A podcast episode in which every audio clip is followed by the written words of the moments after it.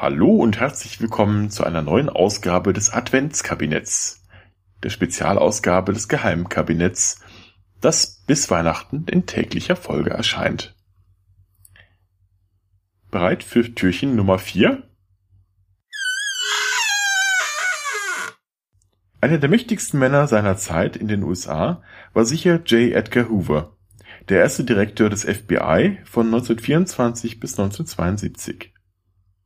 Er machte aus dem BOI, dem Bureau of Investigation, das in den 20er Jahren einen besonders schlechten Ruf als ineffektive, personell unterbesetzte und machtlose Polizeibehörde galt, durch die Einführung moderner Kriminaltechniken wie etwa Fingerabdruckkarteien, wissenschaftlichen Labors und insbesondere durch eine massive personelle Aufstockung den Laden zu einer effektiven und machtvollen Institution, die er 1935 in Federal Bureau of Investigation FBI umbenannte.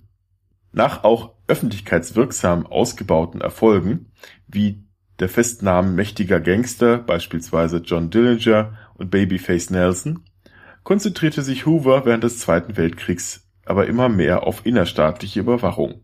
Auf der Suche nach mutmaßlichen Kollaborateuren ließ er hingegen Mafia-Netzwerke wie die Cosa Nostra weitgehend unbehelligt und arbeitete vielleicht auch mit ihnen zusammen. Ihre Verfolgung hintertrieb er auch intern. Nach dem Krieg galt sein Kampf insbesondere den Kommunisten, die seiner Meinung nach breite Teile der USA unterwandert hätten, und der Bekämpfung der schwarzen Bürgerrechtsbewegung. Genoss er zu Lebzeiten noch ein hohes Ansehen, wandelte sich die anfängliche Bewunderung für seine Person nach seinem Tod in starke Ablehnung. Man sah in ihm nur vielmehr noch, Zitat, den Telefonverwanzer, den Schlafzimmerabhörer, Erpresser, Skandalhändler, Rassisten, Mörder und Vergifter des Quells intellektuellen und politischen Freiheit. Da passt es gut ins Bild, dass dieser sonst so nach außen hin puritanisch verbissene wirkende Mann angeblich ein Doppelleben geführt haben und heimlich bei Partys in Frauenkleidern aufgetreten sei. Diese Einsicht verdanken wir Susan Rosensteel, Ehefrau eines reichen Produzenten von Alkoholika, die 1958 in Begleitung ihres Mannes eine Feier im New York Plaza Hotel besucht haben will. Dort traf sie nach eigenen Angaben auf J. Edgar Hoover, der sich dort habe Mary nennen lassen und mit schwarzer Lockenperücke, einem flauschigen schwarzen Abendkleid, schwarzen Spitzenstrümpfen und dazu passenden Schuhen mit hohen Absätzen ausstaffiert gewesen sei. Sie beschreibt, Hoover habe das Kleid gelüpft und zwei junge Callboys seien herbeigeeilt, einer davon mit Gummihandschuhen und hätten ihn, Zitat, mit den Händen bearbeitet, Zitat Ende.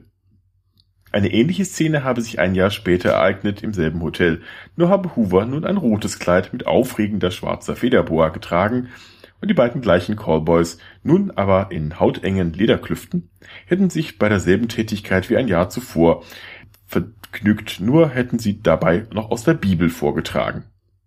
Ja, schönes Bild, nur vermutlich nicht wahr. Rosenstiel, die diese angeblichen Beobachtungen in dem reißerischen Buch J. Edgar Hoover, der Pate im FBI, des britischen Sensationsjournalisten Anthony Summers darlegte, ist keine sehr zuverlässige Quelle. Als Zeugen für ihre Behauptungen benennt sie zwei anonyme Quellen, die auch ein Foto von Hoover im Kleid und blonder Perücke gesehen haben wollen. Aber weder von den Zeugen noch von den angeblichen Fotos existiert irgendeine Spur. Möglicherweise hatte sich Frau Rosenstiel auch nur an Hoover dafür rächen wollen, dass er sie 1971 wegen Meineids ins Gefängnis brachte und nach ihrer Scheidung vom FBI beschatten ließ. Die beschriebenen Szenen klingen auch sehr nach homophoben Fantastereien.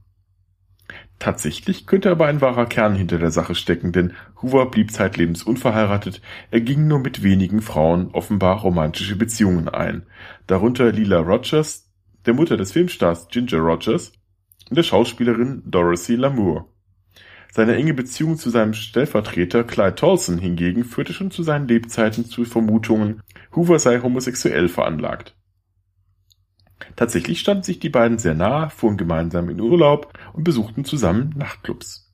Tolson erbte den größten Teil von Hoovers Vermögen, lebte nach dessen Tod in seinem Haus und wurde auch neben ihm begraben. In der Öffentlichkeit vertrat Hoover hingegen puritanische Ansichten über Sex. Selbst wenn es entsprechende Neigungen der beiden gegeben haben sollte, wurden diese offenbar nie im Schlafzimmer ausgelebt und schon gar nicht in Frauenkleidern auf Partys, denn wie wahrscheinlich ist das dann bitte auch, dass ausgerechnet dieser gerissene Erpresser, der angeblich belastendes Material über die gesamte Führungselite der damaligen USA besessen haben soll, sich selbst durch derartige öffentliche Auftritte bei Partys erpressbar gemacht haben sollte. Möglich ist alles, aber wahrscheinlich vielleicht dann doch nicht. Und damit tschö, bis morgen.